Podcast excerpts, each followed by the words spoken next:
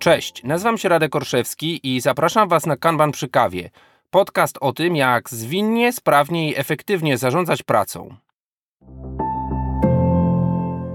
Witam Was w kolejnym odcinku podcastu Kanban przy kawie. Dzisiaj odcinek o tyle nietypowy, że wywiad z gościem w wersji audio znajdzie się w podcaście, którego słuchacie, a w wersji wideo wyląduje na YouTubie na kanale mojego gościa. I tam pewnie będzie nawet trochę dłuższy. A jaki jest temat? No już pewnie wiecie z okładki. Przywództwo plemienne. Temat, który może jest Wam obcy, a może kiedyś o nim słyszeliście. Tak czy inaczej, zapraszam najpierw do wysłuchania rozmowy, wywiadu, a potem mojego komentarza w temacie, jak przywództwo plemienne może stać się elementem przeprowadzania zmiany w organizacji, zarówno z punktu widzenia formalnego managementu, jak i osób, które niekoniecznie w hierarchii muszą stać wysoko, żeby taką zmianę przeprowadzać. Tutaj na pewno wszystkie osoby w rolach Scrum Masterów czy Agile Coachy mogą e, powiedzieć to o mnie. A dodamy też do tego kontekst tego, jak konkretnie metoda Kanban wykorzystuje przywództwo plemienne, bo okazuje się, że tak też jest. Zapraszam. Pawle, tradycyjnie proszę o to, żeby goście się przedstawili, więc mikrofon należy do ciebie. Witaj, dziękuję bardzo. Jest mi bardzo miło, że mnie zaprosiłeś do tej rozmowy. Nazywam się Paweł Szmyt, jestem prezesem Instytutu Zarządzania Ograniczeniami TOC. Zajmujemy się zawodowo jako podstawową działalność uczeniem, popularyzowaniem myślenia TOC, co w esencji polega na tym, że próbujemy zrozumieć, gdzie jest ograniczenie, pomóc zrozumieć, jak nim zarządzać i pomóc firmie zrobić ten krok, który polega na tym, że przechodzimy od poziomu, gdzie jesteśmy na wyższy poziom efektywności działalności biznesu. Jak możemy sobie to wyobrazić, na czym to polega to zarządzanie ograniczenia, bo to jest zawsze najczęstsze pytanie, dobra, o co tu chodzi? To jest taka analogia, którą ja lubię używać a propos narciarstwa. Jeżeli ktoś pamięta narciarstwo klasyczne, kiedyś były takie narty proste, one nie były taliowane, one były równie szerokie na całej długości. Takie proste deski. Takie proste deski. No i te deski były fantastyczne i zawodowcy potrafili na nich całkiem nieźle jeździć, ale dla większości amatorów polegało to na tym, że bardzo ograniczona część tej narty mm, e, realnie pracowała. Wtedy ktoś wpadł na pomysł, że skoro na desce snowboardowej e, używa się pewnej krzywizy taliowanej, to można by to też zrobić w nartach i tak powstały carvingi. I cała idea carvingu polegała na tym, żeby większa część narty pracowała w czasie, gdy jedziemy. I przełom był tak wielki, że jak wprowadzono pierwszą nartę, która nadawała się do ścigania, taliowaną, czyli carvingową, to za rok już nikt nie jeździł na tych starych nartach, bo one się nie nadawały. To był taki przełom. I trzeba mieć świadomość, że jak my mówimy o przełomie, jeśli to o zrozumienie prawdziwego ograniczenia, to my wiemy, że jak znajdziemy to ograniczenie, na przykład w tym, że duża część narty nie pracuje i rozwiążemy systemowo ten problem, to rzeczywistość już nie wraca tam, gdzie byliśmy, bo robimy taki przeskok do przodu. I na tym dużym skrócie polega TOC. Na zrozumieniu tego ograniczenia i na przełamaniu tych, tych barier. Pawle, przywództwo e, plemienne to jest coś, co uważamy, że jest jakąś metodą przepracowywania różnych rzeczy w organizacji. Tak jak mówisz o teorii ograniczeń, możemy dojść do wniosku, sam do tego dojdę, zatrudnię konsultanta, ktoś mi powie, gdzie to ograniczenie jest, ale ja teraz muszę przepracować to z ludźmi i organizacją, żeby tą informację w jakiś sposób no, wykorzystać i, i zamienić na jakieś pozytywne działanie w organizacji. Jeśli jest wśród słuchaczy, a nie wątpię, że są ludzie, którzy pewnie nie słyszeli o przywództwie plemiennym, to gdybyśmy mieli im wyjaśnić takim przystępnym językiem, jak to mówimy, wiesz, spotykasz kogoś przy grillu i mówisz, y, czym się zajmuje, no na przykład również przywództwem plemiennym, czyli czym? Przywództwo plemienne jest koncepcją, która pojawiła się w głowie faceta, który zarządzał firmą przez lata, a mianowicie Reya Emelmana, który wywodzi się ze świata TOC, czyli takiego bardzo systemowego patrzenia na organizację. I on wdrażał TOC i oni stworzyli jedną z najpotężniejszych firm produkujących panele słoneczne swojego czasu. I to, co on zaobserwował, jest to, że brakowało, brakowało mu pewnego elementu w tym systemie zarządzania, który by odpowiadało na zachowanie ludzi, czyli Dlaczego ludzie zachowują się w pewien sposób czasami, który nam pasuje, a czasami w sposób zupełnie odwrotnie, nieintuicyjny, nielogiczny, wydawałoby się szkodliwy nawet dla nich samych. To jest bardzo ciekawa obserwacja, że ludzie przywiązują się do jednostki organizacyjnej, w której przynależą. on zaczął to nazywać plemieniem i odniósł się do tego, że właściwie historycznie przez setki tysięcy lat życie na całym świecie, wszelkich społecznościach ludzkich była kształtowana nie wokół obecnego formatu rodziny, tylko plemion, gdzie była pewna struktura, były pewne zasady, były pewne zasady odpowiedzialności, były pewne cele, byli pewni wrogowie, i to wszystko było kształtowane i to zostało tak mocno zakorzenione w naszym takim psychologicznym DNA, że dzisiaj nasze zachowanie ludzi, niezależnie czy nam się to podoba, czy nie, jest bardzo mocno kształtowane przez naszą przynależność plemienną.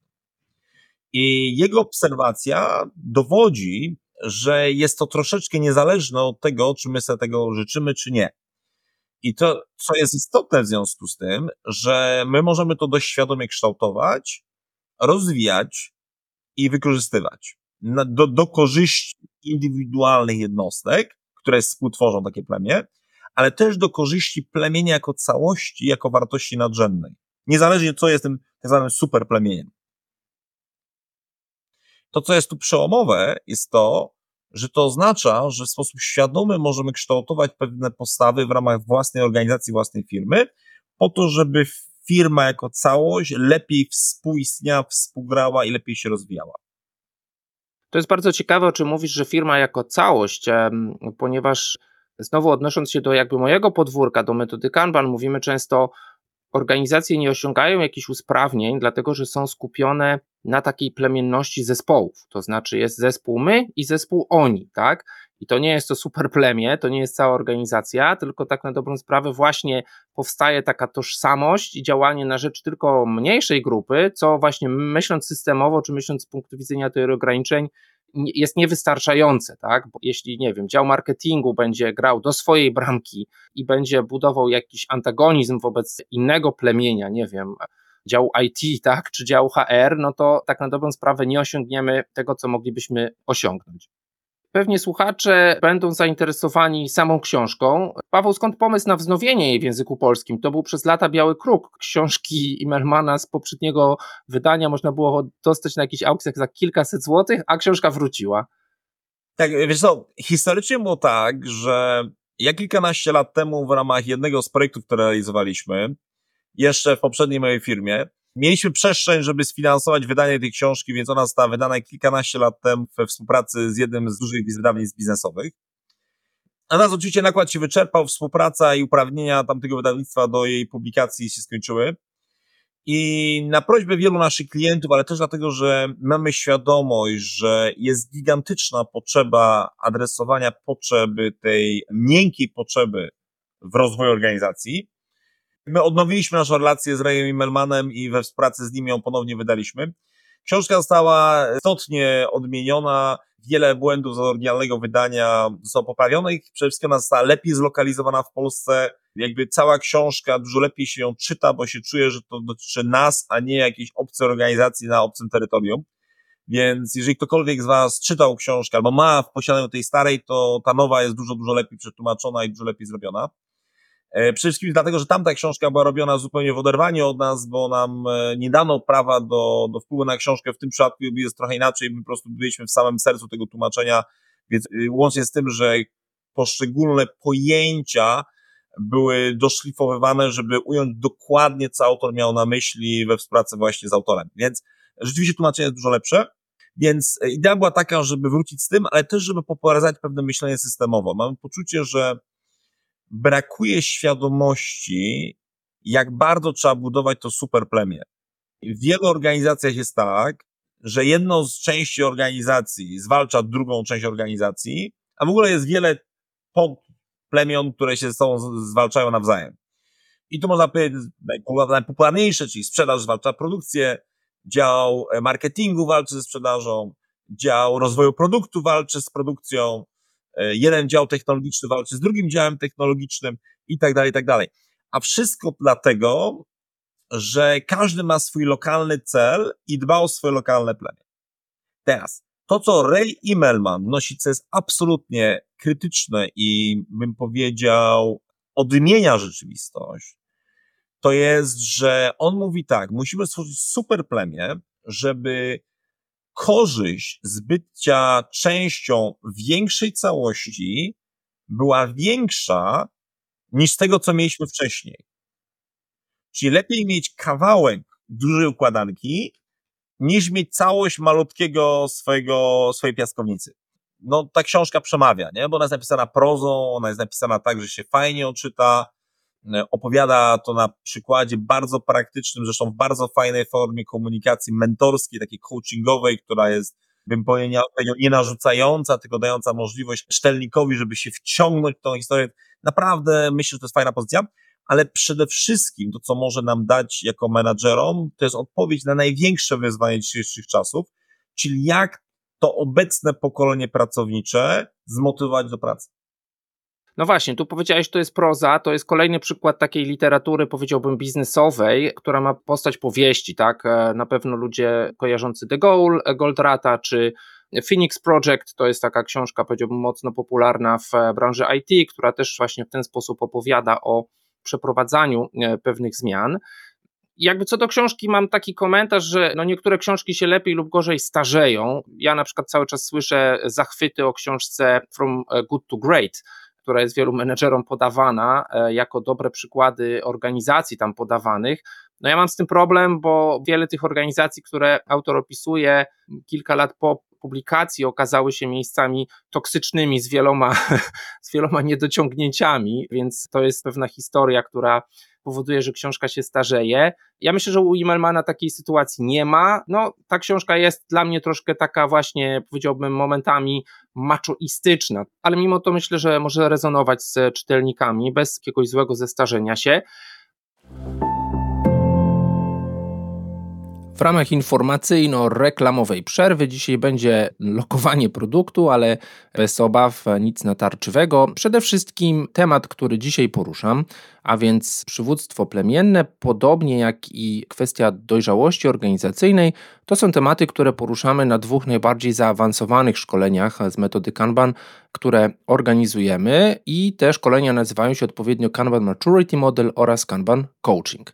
Właśnie w ramach Kanban Coaching wykorzystujemy przywództwo plemienne i ja bardzo się cieszę, że raz, rzadko dwa razy do roku udaje się w Polsce zebrać grupę, no właśnie, doświadczonych osób, które chcą świadomie przeprowadzać zmiany w organizacji, chcą być wsparciem dla swoich organizacji, dla swoich menedżerów i teraz w nadchodzących miesiącach, kwietniu i maju również taka okazja będzie. Grupy są już potwierdzone albo blisko potwierdzenia, a więc jeżeli chcecie się zagłębić w te tematy, to zapraszam. Informacja będzie w opisie odcinka oraz tradycyjnie na mojej stronie. Gdzie tu jest lokowanie produktu? Lokowaniem produktu jest kwestia dodania dla wszystkich uczestników i uczestniczek tych szkoleń właśnie twardej okładce, pięknej kopii książki Good Boss, Dead Boss, a więc Dobry Szef, Martwy Szef w polskiej wersji językowej, o której rozmawiam dzisiaj Pawłem w naszym wywiadzie. Myślę, że mimo tego, że poruszamy w sposób jawny przez pewnie kilka godzin temat przywództwa plemiennego, to lektura tej książki może być miłym rozszerzeniem, dodatkiem do szkolenia, a więc zapraszam. I tradycyjnie informacja przed wiosną, w kwietniu i maju tego roku, również w Warszawie, będziemy organizowali pierwszą edycję Kanban System Design i Kanban Systems Improvement, najpopularniejszych szkoleń w wersji stacjonarnej. I jeśli chcecie zobaczyć, jak to wygląda na żywo, doświadczyć, spotkać innych takich jak wy, to również zapraszamy. Informacje na stronie oraz w opisie odcinka. Ale Paweł, chciałem Cię pociągnąć za język w tym temacie. E, mówisz właśnie pociągania ludzi do działania i motywowania do tego, żeby się udawało te zmiany przeprowadzić w organizacjach. Bo ja słyszę i też e, przyznam szczerze, rozmyślam nad pewną może nie krytyką, ale nieaktualnością zawsze tego właśnie w pracy z młodymi ludźmi. I tutaj nie zamierzam jako boomer narzekać na, wiesz, zetki, tak? Ale z drugiej strony słyszymy o tym, że młodzi ludzie mają jak najbardziej cech tej plemienności, tak? Ludzie dzisiaj się dzielą, wiesz, ja mam iPhone'a, a ty nie, albo ja jestem wegetarianinem, ty nie. I to jest bardzo silna, można powiedzieć, społecznie, jakby tożsamość plemienna Natomiast widzę i słyszę od menedżerów, od e, zespołów, od e, takich ludzi, którzy pracują, nie wiem, jako Scrum Master, Agile Coach, czyli ktoś, kto próbuje też na organizację wpłynąć, że ludzie nie chcą tej tożsamości z miejscem pracy. fajnie być tym kimś w plemieniu na zewnątrz, ale no w miejscu pracy to ja, ja nie chcę się z tym utożsamiać. Jak ty to widzisz? Jest kilka odpowiedzi na to pytanie. To, co Ray w swojej książce zwraca uwagę, że każdy jest członkiem wielu plemion. I te plemiona, one się objawiają w bardzo różnych okolicznościach. Czyli na przykład, i będąc za granicą, często polscy kierowcy mają większą skłonność, żeby sobie pomagać. Czyli widzimy na poboczu drogi w Polsce kierowcę, który ma awarię, nikt się nie zatrzyma. Zatrzymy tego samego kierowcę na drodze we Włoszech, jak on jest z Polski, dziewięć przypadków na dziesięć, że większość Polaków również się zatrzyma, spyta co tam, czy mogę ci pomóc. I to jest zjawisko plemienności, nie? Tak naprawdę w Polsce my nie czujemy się jednym plemieniem, ale jak wyjdziemy za granicę, w obcym terytorium, tworzy się plemienność. I czy jakby ta plemienność by się ujawnia. I zwracam na to uwagę, że to nie jest tak, że jesteśmy częścią jednego plemienia. Każdy z nas współtworzy dziesiątki plemion. Na przykład jesteśmy mężczyznami. Należysz do plemienia osób, które noszą okulary. Aha. Należysz do plemienia osób, które uczą i dzielą się wiedzą. Właściwie należymy oboje. Należymy do plemienia Polaków, Europejczyków, członków Unii Europejskiej. Należymy też do plemion e, na przykład politycznych, mamy pewne przekonania polityczne. Jesteśmy też fanami pewnych sportów. Na przykład jesteśmy fanami na przykład Igi Świątek lub kiedyś byliśmy fanami Adama Małysza. Te różne plemiona, do których należymy, jest ich bardzo wiele. I tu dlaczego o tym mówię? Nie ma przeciwwskazania, żebym w czasie prywatnym był w plemieniu wegan, na treningu był w plemieniu tych, co ciężko ćwiczą na sztangach i, nie wiem, pakerów na siłowni, na warsztatach kulinarnych był w plemieniu e, tych, co mają idealne poczucie smaku. Jasne. A w pracy był w plemieniu na przykład, nie wiem, finansistów, nie wiem, a jednocześnie współtworzył plemię firmowe. Więc wracając do, do punktu wyjścia. Więc jak patrzymy na miejsce pracy, to w naszym interesie jest to, żeby tworzyć super plemię. I niezależnie od tych plemion prywatnych, które ludzie mają i współtworzą, My chcemy, żeby do firmy oni przychodzili i byli w swoim małym plemieniu, nie wiem, nowych lub starych pracowników, działu sprzedaży, produkcji, nie wiem, handlu, świadczenia usług, ale też współtworzyli super plemię naszej firmy. I to jest newralgiczne dla rozwoju organizacji. Dopiero wtedy, gdy czujemy to poczucie plemienności, jesteśmy gotowi dać od siebie za innych. Zjawisko jest niebywałe, bo jak jesteśmy w tym plemieniu, cudzysłowie czasami jesteśmy gotowi umierać za innego. Oddać duży wysiłek, niezależnie czy go, uwaga, lubimy, co o nim myślimy, ale jak on jest w naszym plemieniu, uważamy, że to jest ważne dla plemienia, żeby mu pomóc, to będziemy mu pomagać. E, nie dalej jak kilka dni temu oglądałem jeden z seriali, gdzie właśnie główny bohater opowiadał o tym, jak był w jednostce wojskowej, serdecznie niektórych osób w tej jednostce wojskowej nienawidził, czyli nie lubił ich, ale jak tam byli na tym froncie, byłby gotowy stanąć na linii strzału, żeby z własnym ciałem ochronić kolegów, bo byli plemieniem. I to jest niebywałe, ale taka jest siła plemienności. Więc wracając do naszej firmy, w naszym interesie jest to, żeby budować takie super plemię, bo dzięki temu będzie dużo większe zaangażowanie ludzi, będzie dużo większa motywacja, będzie mniej konfliktów, które wynikają z lokalnych optimów, czyli z tego, że jeden dział chce to, bo to jest jego interesie, a inny dział chce to, bo to jest jego interesie. Bo będziemy dążyć do jednego wspólnego celu. Wydaje mi się, że w wielu organizacjach wyzwaniem są postawy ludzkie. Znowu troszkę pójdziemy po takich, wiesz, clickbaitach z artykułów, ale no, słyszymy o tym, nie, nie wdzwonię się na kola, bo mam teraz właśnie trening z crossfita i jakby to jest dla mnie ważniejsze niż praca, tak? Albo nie, nie przyjadę, bo nie mam z kim zostawić psa. Coś, co dla wielu młodych ludzi, zwłaszcza teraz, jeżeli pracujemy hybrydowo, pracujemy zdalnie, to to jest absolutna blokada, żeby poświęcić coś dla tego miejsca pracy, czy dla tego czegoś super plemiennego. Ty widzisz takie wzorce, Paweł, czy to jest, wiesz, artykuły na kliknięcie? Przede wszystkim masz rację. Czasy, w których funkcjonujemy dzisiaj są trudniejsze niż kiedykolwiek. I to nie zależy, czy mówimy o tak zwanym młodym pokoleniu, czy o tym pokoleniu powiedzmy naszym, czy nawet starszym pokoleniu. Właściwie to, co wszystkie te pokolenia łączy dzisiaj, że wszyscy stali się dużo bardziej roszczeniowi. Oczywiście prym wiodą ci najmłodsi, którzy rzeczywiście swoją postawą taką roszczeniową, to, i oczywiście nie mówimy o wszystkich, mówimy o pewnej ogólnej charakterystyce, a nie o, o jednostkach, bo wiadomo, że są różne jednostki. I zwracam na to uwagę, że to jest wyzwanie, bo kiedyś było tak, że jak ja byłem prezesem firmy, to ja mówiłem, dobrze, ja ustalam, że w firmie nie wolno używać telefonów prywatnych, trzeba je wyłączać na godziny pracy. Dzisiaj pracownik przychodzi i mówi, wiesz co, szefie, to ja będę miał swój telefon tu prywatny i daj mi kartę, to ja sobie włożę do swojego prywatnego telefonu, jak chcesz. A jak nie, to będę używał swojego prywatnego i mam to w nosie. Jasne. A dwóch telefonów? Nie, ja nie chcę. Co mam przez to na myśli? Że kiedyś my jako właściciele, prezesi firm mieliśmy w głos decydujący. Dzisiaj stanowisko i sposób bycia pracowników doprowadzi do tego, że nie mamy wyboru, musimy być dużo bardziej elastyczni. Czyli musimy akceptować, że są osoby, które będą chciały tak, są osoby, które będą chciały tak.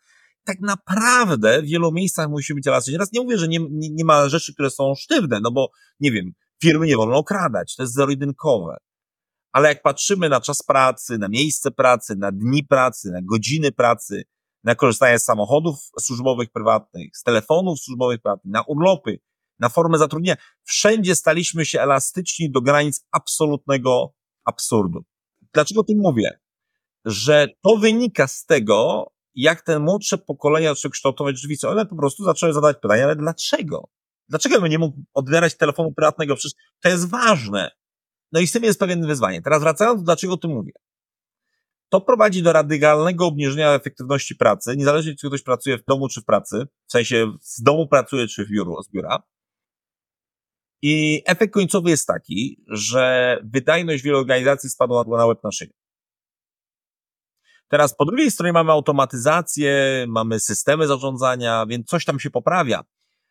Ale realnie pułapka jest ogromna. Jak utrzymać efektywność pracy, albo jak jeszcze ją zwiększyć? I to, co my widzimy i sugerujemy w tym zakresie, jest właśnie to przywództwo plemienne, które tak mocno stawiamy. Bo w przywództwie plemiennym cała idea jest taka, że jak zdamy sobie sprawę, że jest coś wspólnego, co jest ważniejsze, to nagle jesteśmy gotowi do dużo większych poświęceń. Dam tylko jeden prosty przykład. Na marginesie, ja nie chcę podawać rozwiązania jako wzór. Uważam, że rozwiązania były bardzo średniej jakości wdrażane, ale zaangażowanie jest absolutnie trafione. Dam przykład naszej wspaniałej pandemii COVID. Zwróćmy uwagę, że jak się pojawił COVID, ludzie byli w stanie poświęcić w zasadzie wszystko, swoją wolność osobistą, przyjmować specyfiki, z których wiele osób kwestionowało, czy one są bezpieczne, chodzić w maseczkach, mimo że nie wiadomo było, czy to ma sens chodzić po lesie w maseczce, albo czy jechać w samochodzie samemu, czy to ma sens jechać w tej maseczce. Ale ludzie to robili, niezależnie czy to było w Polsce, ale w różnych krajach Europy. Dlatego, że był wspólny wróg. Jeden wspólny wróg wykonał taką gigantyczną robotę, żeby wszystkich połączyć. I nie mówię, że nie ma problemu, bo jest mnóstwo problemów, które zostały. Ale wspólny wróg, wspólne zagrożenie działa tutaj. To jest tylko jeden z atrybutów, a jest ich 23 zasad plemiennych. I mówię o tym dlatego, że ta potęga oddziaływania jest niebywała. Jeżeli będziemy potrafili wywołać u siebie w organizacji pewne mechanizmy współpracy, to możemy zdziałać cuda. I to niezależnie do jakiego pokolenia i w jakiej organizacji jesteśmy. Mam w tej chwili na przykład przykład jednego z moich prywatnych przyjaciół, który jest jednym z największych animatorów ruchu seniorów w Polsce. On dociera co miesiąc do półtora miliona seniorów. I on między innymi różne zasady, o których tu mówimy, które są opisane w tej książce, wdraża, czy, będzie, czy próbuje rozwijać w ramach swojej społeczności po to, żeby ją jeszcze bardziej zintegrować.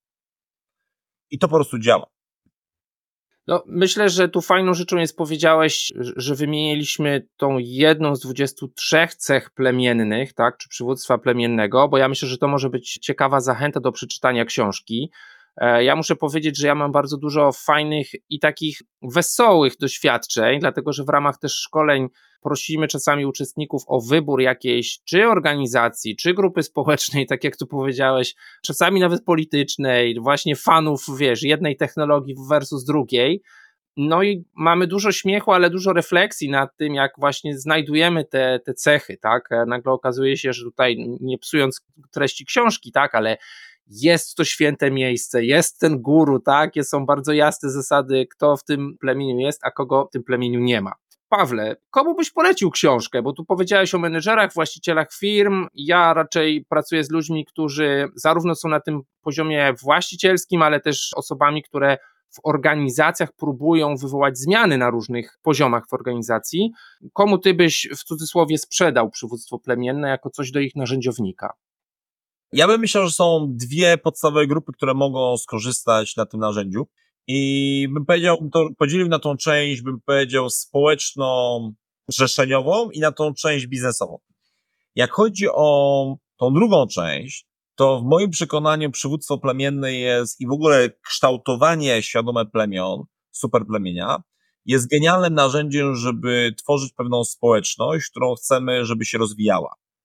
Czyli na przykładu ja jestem członkiem Wielkopolskiego Związku Pracodawców i to jest społeczność, która by chciała, żeby się rozwijała. Tam na przykład te narzędzia, mimo że to nie jest organizacja nastawiona na zysk, mogą przynieść bardzo wymierne korzyści w postaci więcej ilości członków, rozwój, większa aktywność, większa wsparcie, większa pomoc itd. Tak Czyli to jest takie narzędzie, które bardzo mocno integruje i buduje wspólnotę w takiej organizacji. I to jest na poziomie różnych grup, tak jak powiedziałem przykład tego mojego przyjaciela, jego seniorów, ale też można by to odnieść, i uwaga, to jest drugi punkt, którym rozważał, do integrowania grupy naszych klientów. Mam siłownię, to mogę stworzyć bardzo fajne plemię osób trenujących sport, nie wiem, poprawiających swoje zdrowie, dbających o to, żeby być fit, żeby dobrze jeść, dobrze żyć w ramach swojej siłowni. I wprawdzie to nie jest, to, że to jest plemię tak zwanych moich klientów. I to jest taka społeczna część, czyli tworzę grupę ludzi, która jest moim klientem i ich bardzo mocno integruję, w związku z tym siłą rzeczy jako lider tego plemienia, to w jakiś sposób ich przyciąga do siebie. Czyli i w pracy, i poza nią. Oczywiście. No bo efekt końcowy jest taki, że jak ja na przykład moim najbardziej popularnym, czy treningiem, który najwięcej uczestników jest kalistenika, to jak już jesteśmy tym plemieniem kalisteniki, to potem jak są święta, to my też spęd, spęd, spotykamy się na przykład z okazji świąt, żeby spędzić trochę czasu razem. Bo to nie jest tylko tam, tak? Jak już jesteśmy w tym plemieniu, to jesteśmy w tym plemieniu. Są zobowiązania wobec niego. Yy, tak, w jakiś sposób tak. I jest druga strona, ta firmowa. I tu uważam, że jest to świetne narzędzie przede wszystkim dla właścicieli i liderów firm, żeby integrować swoją organizację. Ale to, co jest piękne z przywództwem plemiennym, że niekoniecznie hierarchia plemienna musi być zgodna z tą hierarchią biznesową. Czyli może być tak, że ja jestem gdzieś w środku organizacji, nie mam wpływu na całą organizację i zakładam, że masz wielu takich słuchaczy, którzy chcą firmę zmienić, ale niekoniecznie są prezesem albo na samym topie. Na pewno. Mhm. I tu bardzo ważna uwaga. Ja mogę istotną część tych zasad wdrażać i je popularyzować, nikomu o tym nie mówiąc. Nawet jeden z kolega, który pracuje w największym polskim telekomie, chyba nadal największym, opowiadał to na naszej konferencji, jak on wdraża TOC, nikomu nie mówiąc, że to jest TOC i mu świetnie idzie. Aha.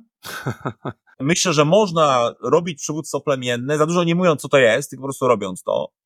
I wszystkie pozytywne efekty osiągniemy, czyli pracując i popularyzując koncept wspólnego wroga, zjednoczymy ludzi, mając wspólny, bardzo ambitny cel, zjednoczymy ludzi, mając wspólny regulamin, który jest, który nas łączy w pewną całość, będziemy szli do przodu.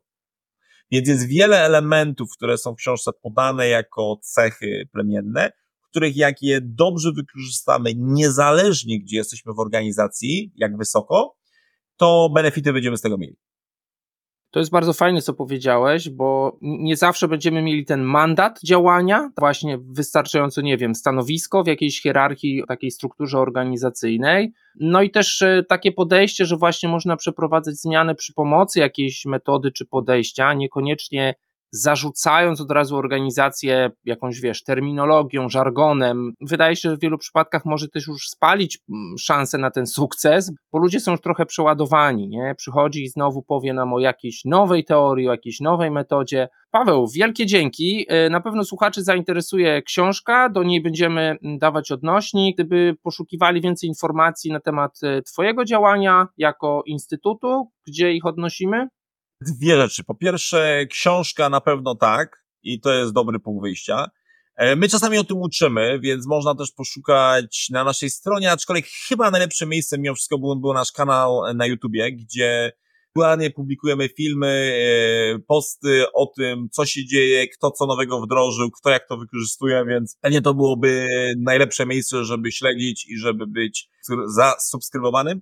E, natomiast oczywiście, jeżeli ktoś będzie potrzebował, będzie miał pytania, będzie miał wyzwania, to ja zawsze zachęcam do kontaktu bezpośredniego. Ten kontakt do mnie gdzieś tam można znaleźć, czy przez LinkedIna, czy e, gdzieś tam na jakimś Facebooku. Ja jestem dostępny, jakoś specjalnie się nie ukrywam, więc można spokojnie mnie namierzyć. Potwierdzam. Ja się odezwałem i ty się odezwałeś do mnie. Wielkie dzięki, Pawle. To cóż, y, życzę wielu udanych misji wdrażania i TOC, i przywództwa plemiennego. Świetnie było cię tutaj gościć. Dziękuję ci bardzo. Mam nadzieję, że to nie będzie nasza ostatnia rozmowa. Wszystkiego dobrego dla wszystkich. Pozdrawiam. Tyle rozmowy z moim gościem. Przyznam szczerze, że przygotowywałem się do tego wywiadu trochę właśnie celując w takie pytania, które są nie ukrywam, kijem w szprychy. Bo z jednej strony przywództwo plemienne to jest na pewno coś, co funkcjonuje, albo może inaczej, plemienność to jest coś, co funkcjonuje. Często, tak jak wspomniałem w wywiadzie, w ramach ćwiczeń e, na szkoleniu Kanban Coaching rozpracowujemy różne grupy, które uczestnicy poddają takiemu badaniu. Czasami są to grupy, no właśnie, e, tu proszę się nie obrażać, fanboyów ugryzionego jabłka, ale też uwaga, któraś grupa poddała właśnie praktyków metody Kanban albo praktyków e, Scrama i poszukiwaliśmy na własnych, można powiedzieć, przypadkach, społecznościach takich cech.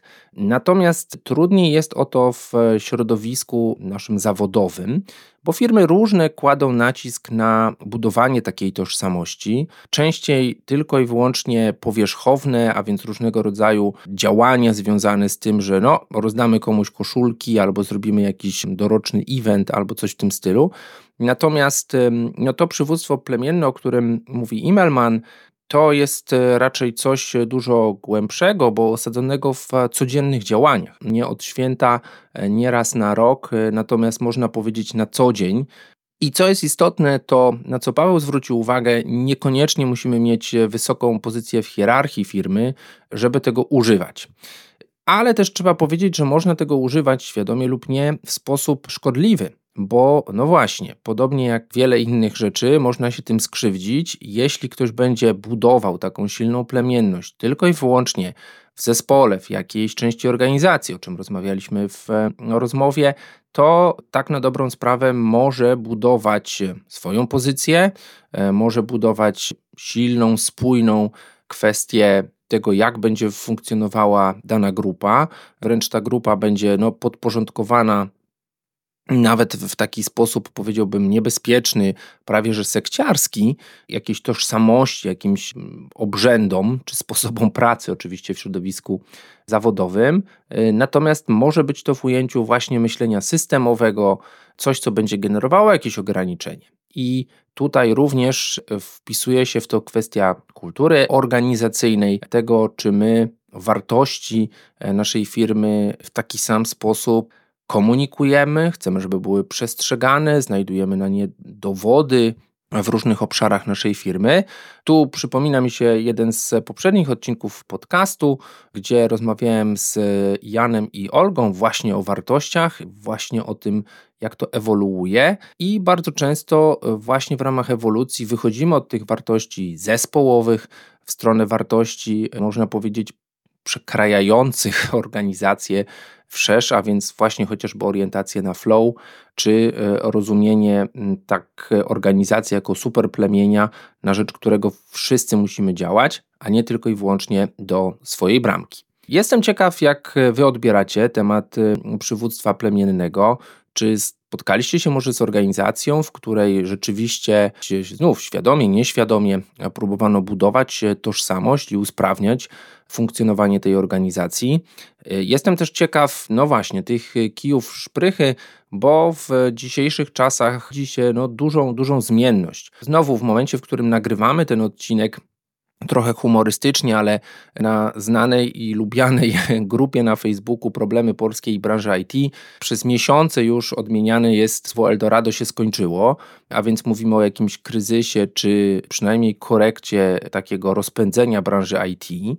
Ja się zastanawiam nad tym, jak to wpłynie na organizację, bo być może tutaj wszyscy, którzy marudzą na powroty do biur, albo wszyscy, którzy no, znów nieetycznie dotąd pozwalali sobie na pracę w kilku miejscach naraz, nie do końca przykładając się do pracy, być może znajdą się w sytuacji, w której teraz warto się będzie związać z jedną firmą, może będzie się warto wykazywać. I pytanie, czy właśnie w takich, no właśnie, na wielu płaszczyznach nowych organizacjach, bo jeśli funkcjonowaliśmy przez wiele miesięcy, czy już teraz lat w sposób hybrydowy czy zdalny, a nagle zaczniemy funkcjonować w jednym biurze, to być może tutaj pojawi się na nowo przestrzeń na to budowanie tej tożsamości i wykorzystywanie dobrych cech, bo to nie jest żadna niezdrowa manipulacja, że chcemy osiągnąć lepszy sposób funkcjonowania naszej organizacji. I oczywiście gdzieś tam jest cały czas ten trend stawiania wysoko swojego życia prywatnego na szali względem pracy.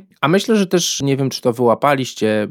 Powiedzieliśmy sobie w rozmowie o tym, że plemienność właściwie pojawia się w różnych grupach, nie tylko tych legendarnych z pokolenia Z, tylko bardzo często jest to pewna opozycja do tego, czyli właśnie pokolenia starsze, pracownicy przede wszystkim starsi stażem.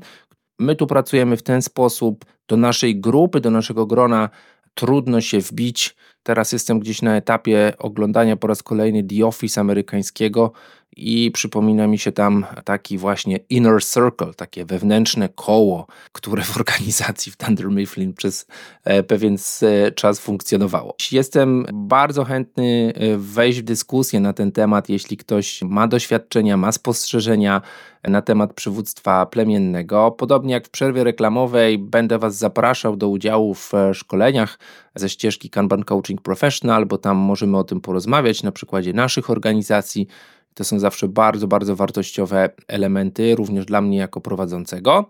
Zapraszam już niedługo do odcinka, który będzie krótki, treściwy i o znów bardzo takiej, powiedziałbym, korowej treści kanbanowej. Do usłyszenia.